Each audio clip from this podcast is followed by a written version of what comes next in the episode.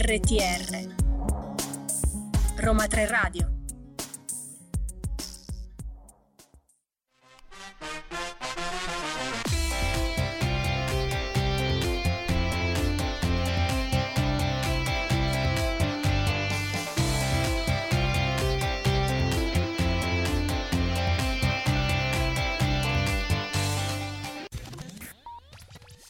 Buon pomeriggio, sono le due, il nuovo orario di Listen to You, il programma diretto e curato dal Centro Europe Direct dell'Università degli Studi Roma 3. Io sono Claudio Di Maio e qui con me c'è Viviana Sacchetti, anche, Anche- in questo orario, anche, anche di martedì. Siamo Che qui ufficialmente nel nostro nuovo slot. Claudio, oggi una puntata, insomma, per iniziare questa settimana bella carica, bella piena di informazioni. Parleremo dell'impegno dell'Unione Europea per gli oceani, dei nuovi standard per proteggere i prodotti locali e combattere il greenwashing, tema che come sai a noi sta molto a cuore, le azioni europee per combattere le difficoltà educative dei bambini svantaggiati e poi cosa ci sarà sempre anche di martedì, Anche di martedì avremo il UE La Sai, il nostro vero falso sull'Unione Europea. immancabile. Immancabile, quindi vi rimandiamo subito al nostro stacco musicale prima di approfondire le notizie dall'Unione Europea. Claudio, torniamo in diretta con uno dei, dei temi che avevamo anticipato e uno dei nostri temi veramente che, che appunto ci sta molto a cuore perché l'Unione Europea ha promesso più di 800 milioni di euro nel 2023 per aumentare la protezione degli oceani suddivisi in 39 progetti che saranno svolti in tutto il mondo, quindi non limitati al territorio dell'Unione Europea. È la cifra più alta mai stanziata da Bruxelles in materia e lo ha annunciato il rappresentante europeo alla Our Ocean Conference, l'appuntamento annuale che riunisce paesi da tutto il mondo per catalizzare l'azione in difesa dei mari globali.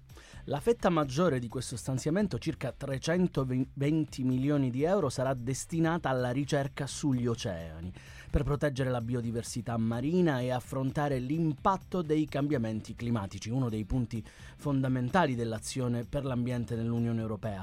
Molti progetti annunciati, tra cui lo sviluppo di un gemello digitale dell'oceano. Una cosa curiosa perché è un modello popolato di dati storici e in tempo reale per rappresentare il passato e il presente e creare anche modelli per simulare scenari futuri. Sarà dato poi supporto all'attuazione dell'Alleanza per la ricerca e l'innovazione nell'oceano di tutto l'Atlantico. Per dirlo con le parole del rappresentante europeo, ciò sosterrà gli obiettivi della missione dell'UE, ossia ripristinare i nostri oceani e le nostre acque entro il 2030, con obiettivi, bisogna dirlo Claudio, molto ambiziosi, ossia pulire le acque marine dolci, ripristinare gli ecosistemi e gli habitat degradati e decabo- decarbonizzare l'economia blu. Altri 250 milioni di questo stanziamento dell'Unione Europea sono destinati a migliorare la flotta di satelliti per il monitoraggio del clima e degli ecosistemi. In particolare, questi fondi in buona sostanza serviranno per lanciare il satellite Sentinel EC che svolgerà un ruolo cruciale nel garantire la continuità del monitoraggio dell'Artico. Come abbiamo detto, queste iniziative sono state lanciate nell'ambito della Our Ocean Conference, che da quando è stata mm, avviata, lanciata nel 2014, ha mobilitato più di 1800 progetti per un valore di circa 108 miliardi di dollari e questo ha comportato la protezione di 13 milioni di chilometri quadrati di oceano. Quest'anno l'incontro assume poi una importanza davvero storica perché riguarda anche la politica ambientale dell'Unione Europea. Sabato sera a New York, dopo giorni di estenuanti colloqui, gli Stati membri delle Nazioni Unite hanno finalmente concordato un trattato per la protezione e la tutela ambientale dell'alto mare. Un grandissimo risultato, soprattutto perché l'alto mare, comprendendo quasi due terzi dell'oceano che si trova al di fuori dei confini degli stati, appunto attraverso questo trattato, è proprio il trattato che fornirà un quadro giuridico per la creazione di vaste aree marine protette, per proteggere dalla perdita di fauna selvatica e condividere le risorse genetiche dell'alto mare tra tutti gli stati parte. Istituirà, istituirà una conferenza delle parti, una sorta di COP che si riunirà periodicamente e consentirà agli Stati membri di essere tenuti a rip- rispettare e riprendere determinate questioni come per esempio la governance della biodiversità. Può sembrare un passaggio quasi secondario, ma in realtà il trattato è fondamentale per far rispettare l'impegno assunto dai paesi alla conferenza sulla biodiversità delle Nazioni Unite a dicembre, per proteggere un terzo del mare e quindi anche della terra entro il 2030. Il commissario europeo per l'ambiente, l'oceano e la pesca ha descritto l'accordo come un momento storico per l'oceano e il culmine di oltre un decennio di lavori negoziati internazionali. Ed è proprio il rappresentante europeo ai negoziati che ha continuato dicendo con l'accordo sul trattato dell'alto mare delle Nazioni Unite facciamo un passo avanti cruciale per preservare la vita marina e la biodiversità che sono essenziali per noi e per le generazioni a venire è anche una prova del rafforzamento della cooperazione multilaterale con i nostri partner, è una risorsa importante per attuare il nostro obiettivo della COP15 per il 30% di protezione degli oceani. Allora, ritorniamo in diretta e parliamo ovviamente dell'azione che l'Unione Europea sta svolgendo nei confronti dell'Ucraina, soggetto, come sappiamo, di un'invasione da parte dello Stato russo. E in questo caso vi parliamo di una importante azione mossa dalla Commissione Europea che mette il primo tassello della più ampia iniziativa di donazione di pannelli solari annunciata proprio dalla presidenza von der Leyen durante la visita a Kiev del 2 febbraio scorso. La commissaria per l'energia, l'amministratore delegato di Enel e il ministro dell'energia ucraino si sono incontrati in formato ibrido per suggellare un importante impegno in cui evidentemente è coinvolta anche Enel di donare all'Ucraina 5.700 pannelli solari fotovoltaici da 350 watt per una capacità totale di circa 2 megawatt i pannelli solari copriranno fino a 11.400 metri quadri di tetti in diversi edifici pubblici dell'Ucraina e la consegna è prevista per l'estate 2023. Questa iniziativa rientra in uno sforzo più ampio dell'Unione teso a offrire soluzioni che forniscano energia elettrica ai principali edifici per i civili in Ucraina. A seguito dei continui attacchi russi contro le infrastrutture energetiche ucraine, l'Unione fornirà 5.400 generatori di energia oltre ai pannelli di cui ci hai parlato tu, Claudio. E in ogni caso, appunto, questi pannelli finiranno per svolgere un ruolo analogo perché consentiranno alle sedi pubbliche di autorità ucraine di utilizzare energia autoprodotta. I pannelli donati da Enel saranno trasportati con il sostegno logistico del meccanismo di protezione civile dell'Unione e della comunità dell'energia. Ve ne abbiamo già parlato in qualche puntata precedente. Saranno collocati in sedi che forniscono servizi essenziali come l'istruzione, l'assistenza sanitaria e secondo l'elenco di priorità stabilito proprio dallo stesso governo ucraino.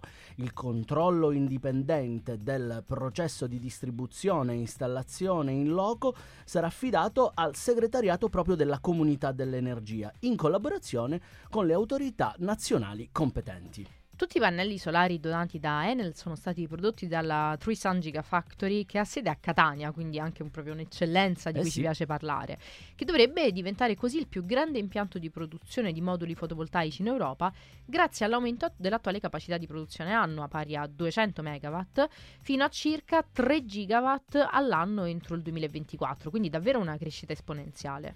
Certo, anche considerando che l'intervento previsto è di circa 600 milioni di euro euro, quindi un bel gruzzoletto. Questo progetto denominato Tango è una delle sette iniziative selezionate dalla Commissione europea nell'ambito del primo bando per il Fondo dell'innovazione e potrà beneficiare quindi di finanziamenti per un massimo di 118 milioni di euro. Anche qui Claudio ci piace riportare le parole della commissaria per l'energia che ha dichiarato questo progetto dà il via a un'iniziativa più ampia volta ad aumentare la sicurezza energetica dell'Ucraina grazie allo sviluppo delle energie rinnovabili nel paese. È una dimostrazione concreta di solidarietà europea e di quanto gli investimenti nella produzione di tecnologie pulite possano contribuire alla sicurezza energetica e all'indipendenza dell'Europa. Claudio, una notizia veramente importante, un nuovo meccanismo dell'Unione per proteggere l'artigianato locale. Ah, sai che mi piace. so quindi... che sei appassionato di artigianato e quindi ti farà piacere sapere che con 19 voti a favore i deputati della Commissione per gli affari giuridici, eh, giuri, nota con l'acronimo di giuri, hanno deciso all'unanimità di dar seguito a un progetto per adottare una legislazione che introduce un'indicazione geografica e protegge i nomi dei prodotti artigianali e industriali locali. Questa misura sanerebbe il divario tra sistemi nazionali divergenti, proteggendo numerosi beni come pietre naturali, gioielli, tessuti, lacci, posate, vetro, porcellana, insomma tutti i beni artigianali. Tutte le cose che mi piacciono. Tutte le cose che ti piacciono, sia nell'Unione Europea che a livello internazionale.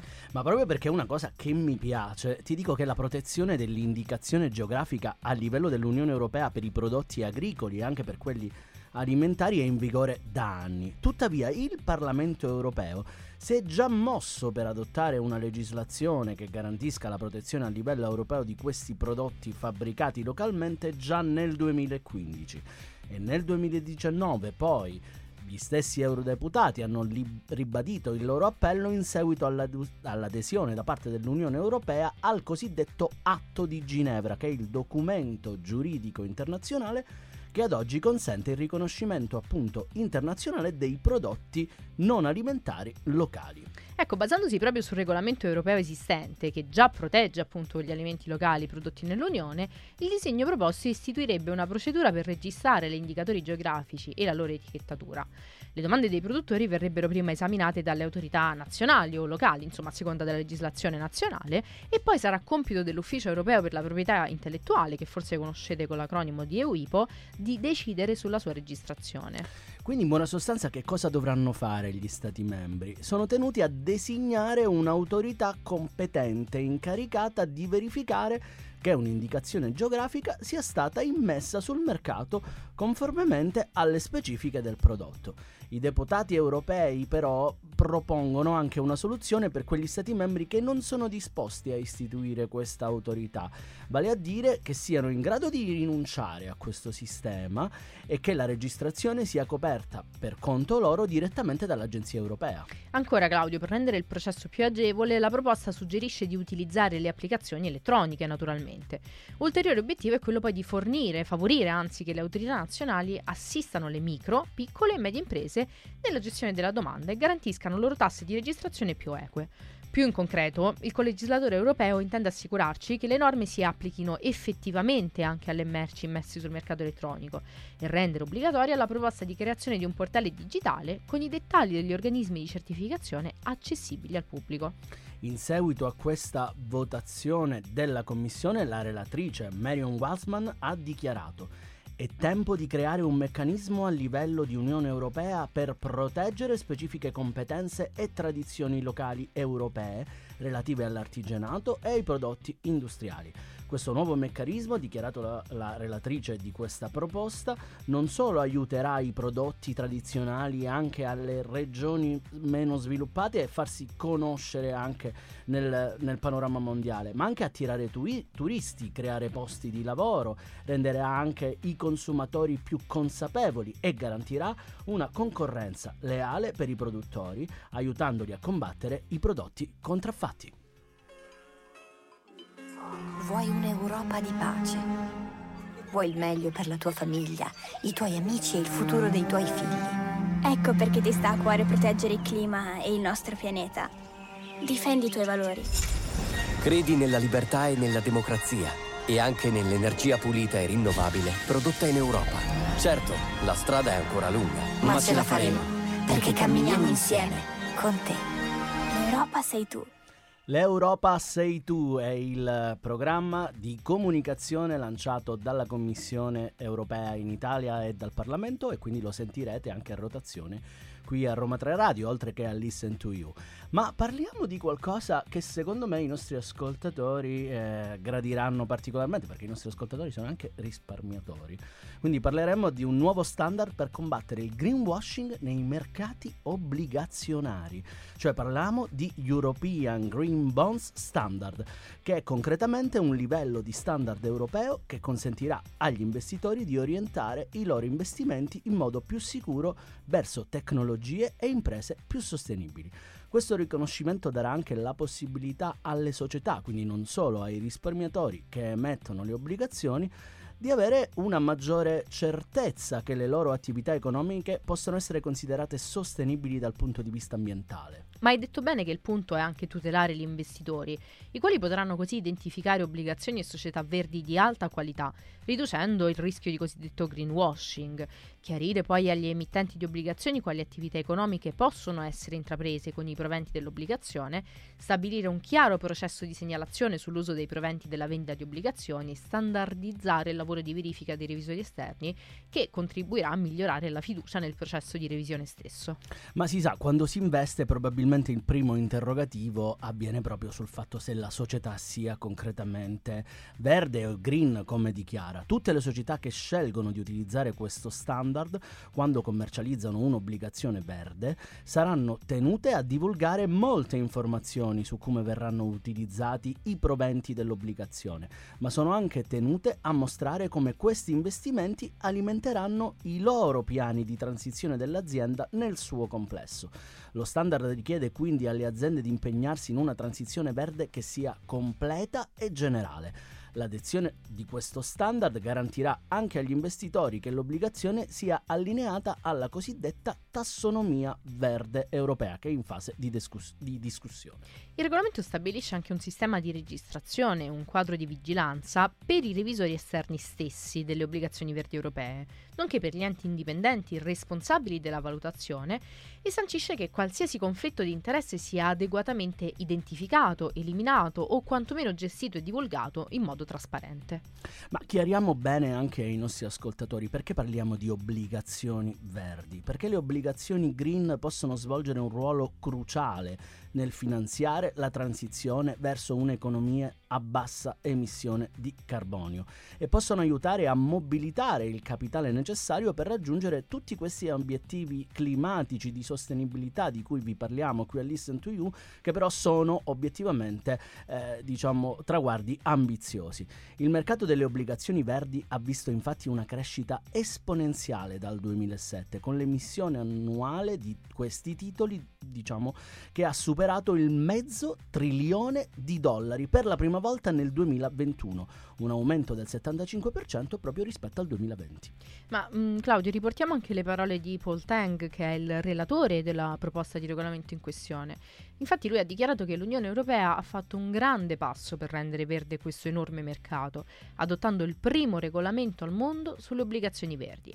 Ma siamo anche andati oltre, legando le obbligazioni green alla transizione dell'azienda nel suo complesso, un passo decisivo nel campo degli attuali standard di mercato. Uno dei temi di cui ci piace parlare spesso, Claudio, è l'educazione e la formazione e ne parliamo oggi in una chiave molto interessante perché la Commissione europea e gli Stati membri, riuniti nell'ormai famoso Team Europe, si sono impegnati a investire 313 milioni di euro all'interno del fondo L'istruzione non può aspettare, uno strumento globale delle Nazioni Unite che aiuta a raggiungere i bambini vulnerabili colpiti da crisi con un'assistenza educativa immediata e a lungo termine.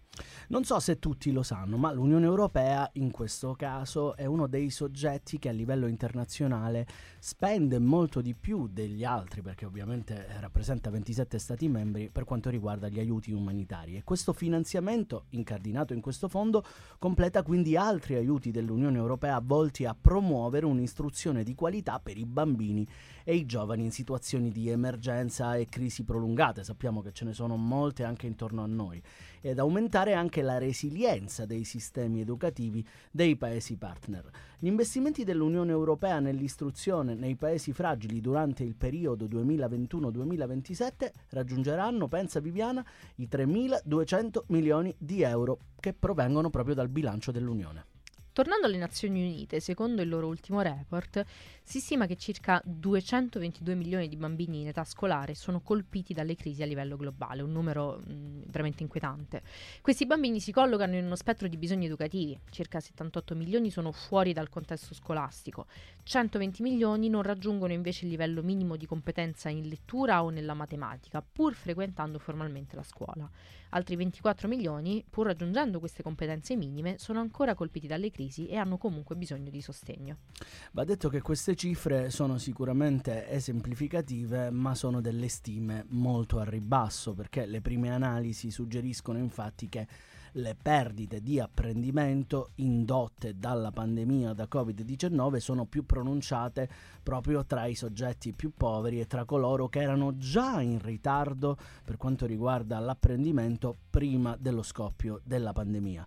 All'interno di queste due categorie tipicamente troviamo proprio quei bimbi che il Fondo dell'Unione Europea si prefigge di sostenere. L'Unione Europea infatti mantiene il suo fermo impegno per accelerare i progressi verso l'obiettivo di sviluppo sostenibile numero 4 delle Nazioni Unite che riguarda proprio una istruzione di qualità. Le istituzioni dell'Unione e gli Stati membri cos- contribuiscono congiuntamente a più della metà dell'aiuto globale totale all'istruzione e sostengono il settore educativo in più di 100 paesi del mondo.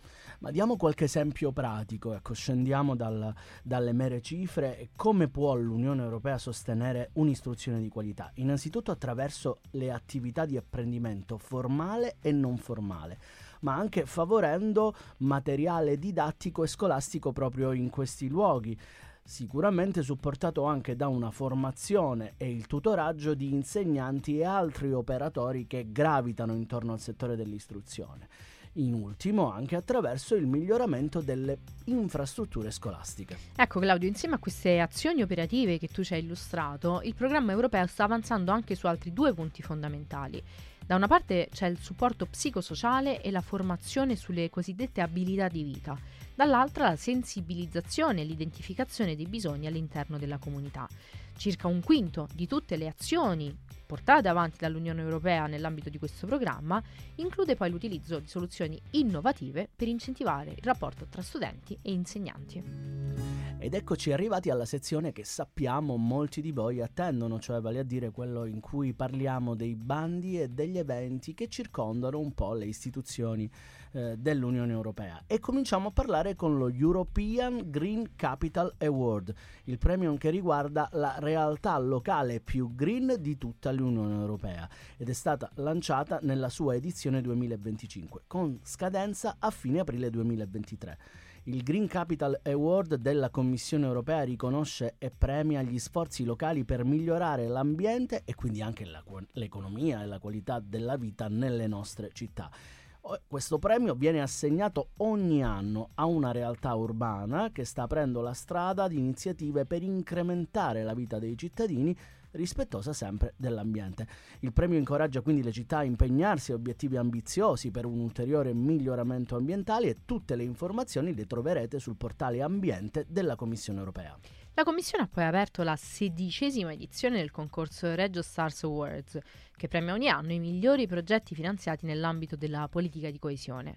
I beneficiari di tutti i progetti finanziati dalla politica di coesione, inclusi i progetti sostenuti dal Fondo europeo di sviluppo regionale, dal Fondo sociale europeo Plus e dal Fondo di coesione, sono incoraggiati a presentare le loro domande. Il concorso sarà aperto fino al 31 maggio del 2023 e tutte le info sono sul portale della Commissione europea. Ma l'ambiente è ancora più bello quando si coniuga con la cultura. Infatti il prossimo 15 marzo si svolgerà online l'evento per promuovere il cloud collaborativo europeo per il patrimonio culturale, una sorta di infrastruttura digitale unica che consentirà la collaborazione multidisciplinare e su larga scala tra professionisti del settore proprio del patrimonio culturale. Questo evento mira a dare il via alla formazione di una comunità di pratiche tra professionisti del patrimonio e dimostrare come il cloud collaborativo europeo possa essere utile nel loro lavoro quotidiano proprio. Tutte le informazioni attraverso il nostro centro Europe Direct ovviamente o seguendo il portale della Commissione europea. La prossima settimana, e nello specifico il 16 e 17 marzo, la città di Torino ospiterà la quinta edizione del Cities Forum, il più importante evento a cadenza biennale organizzato dalla Direzione Generale per la Politica Regionale di Gireggio eh, della Commissione Europea, che riunisce i principali attori dello sviluppo urbano a livello europeo, nazionale, regionale e locale. L'evento vuole mettere in evidenza la transizione ecologica nelle città, riaffermando al contempo l'obiettivo fondamentale dell'Unione Europea dell'inclusione sociale. Maggiori informazioni le potete trovare naturalmente sulla sezione di Gireggio del sito della Commissione Europea o anche semplicemente scrivendo al nostro Europe Direct. Sono sicuro che l'avete già fatto, ma armate i vostri taccuini europei perché il prossimo 16 marzo si terrà un evento online organizzato proprio dal nostro centro di documentazione europea, dal titolo Il consumatore operato europeo quale tutela, nell'ambito della rassegna di incontri online promossa con cadenza mensile o quindicinale dalla rete italiana dei centri di documentazione europea con la collaborazione della rappresentanza in Italia della Commissione. Lo scopo di questi incontri è discutere sulle priorità politiche della Commissione europea e le fonti utili per l'informazione Al nostro incontro, che ricordo si terrà il 16 marzo, interverrà l'onorevole Salvatore De Meo, componente della Commissione per il mercato interno e la protezione dei consumatori del Parlamento europeo, e il dottor Giovanni Calabrò, che è il direttore del Dipartimento Affari Legali dell'Autorità Garante della Concorrenza e del Mercato. Tutte le informazioni utili sul sito cdeita.it. Claudio, Claudio, anche oggi, anche di martedì, anche in una nuova fascia oraria, non può mancare, non può mancare l'interrogatorio europeo, ossia Cioè? il nostro UE, Uè, la sai? E anche oggi una domandina, eh, oggi secondo me è particolarmente complessa, lo sai? Tieni conto che siamo un po' vicini all'ora di pranzo, quindi ecco. Eh, hai ragione, va. Mi, mi lascio ispirare da questa, da questa tua, così, mh, dettaglio che mi hai suggerito, questa intuizione. Per chiederti, è vero che l'Unione Europea si occupa solo di decidere i, i requisiti no, del contenuto delle etichette, lo sappiamo, ne abbiamo parlato diverse volte, e però poi quello che arriva sulle nostre tavole sfugge un po' all'occhio dell'Unione? Allora, mi piacerebbe dire che hai ragione, perché si dice spesso, ah, tutti questi criteri che vengono decisi a Bruxelles, ma la risposta è falsa, perché tutto di quello di cui stai parlando è proprio al centro della strategia Farm to Fork, con l'obiettivo di rendere la filiera alimentare e il suo percorso più equi, più sani e rispettosi dell'ambiente. La strategia Farm to Fork è stata inaugurata recentemente dall'Unione Europea e mira ad accelerare la nostra transizione verso un sistema alimentare che sia sostenibile e che dovrebbe, per esempio, avere un impatto ambientale neutrale o positivo, contribuire a mitigare il cambiamento climatico e anche adattarsi ai suoi impatti, ma in un certo senso anche invertire la perdita di biodiversità. Però Claudio, la strategia Farm to Fork non è di certo il primo intervento dell'Unione in materia, perché gli interventi sono sia più risalenti che ben più ampi e continuano. Questo perché l'Unione interviene anche sotto il profilo legislativo per garantire la sicurezza alimentare, la nutrizione e la salute pubblica, assicurandosi che tutti possano avere accesso a elementi sufficienti, sicuri, nutrienti, sostenibili ma si preoccupa anche di preservare l'accessibilità degli elementi generando rendimenti economici più equi, promuovendo quindi la competitività del settore dell'approvvigionamento dell'Unione e promuovendo anche il commercio equo anche a livello internazionale, quindi non solo all'interno dei confini dell'Unione, ma ben oltre i suoi stessi confini. Io sono sostanzialmente tranquillo, non solo perché diciamo eh, sono tranquillo nell'Unione Europea, ma va detto anche ai nostri ascoltatori che questa strategia stabilisce sia misure normative, come dici tu, che non normative, quindi diciamo eh, misure di natura politica. E proprio le politiche agricole e di pesca comuni sono gli strumenti chiave per sostenere una transizione giusta.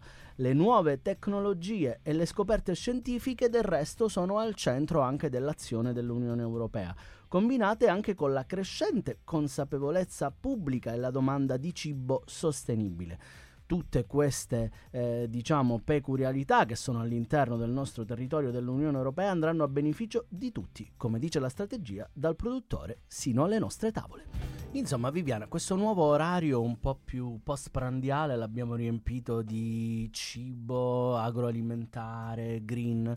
È stata una puntata eh, sicuramente molto interessante, anche perché ricordiamo eh, che ha parlato anche di tanti bandi e tanti eventi dell'Unione Europea. Io non mi stancherò mai eh, di dire che tutte le informazioni aggiuntive che tutti gli ascoltatori vorranno ottenere lo possono fare comodamente venendo qui a Via Ostiense 159 al nostro centro Europe Direct dove incontreranno sempre eh, un esperto per poter affrontare anche le proprie inquietudini sull'Unione Europea. Addirittura anche psicologi improvvisamente. Eh, ti vedo un po' inquieta. un po' inquieta.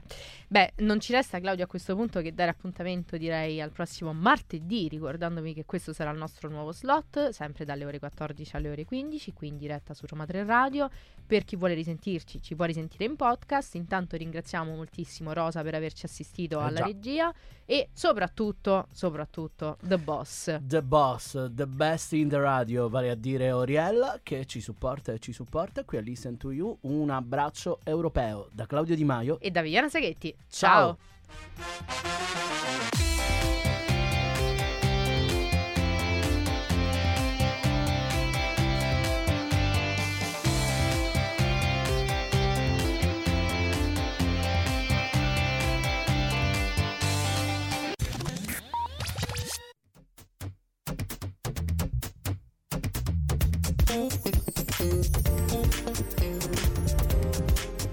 RTR, Roma 3 Radio.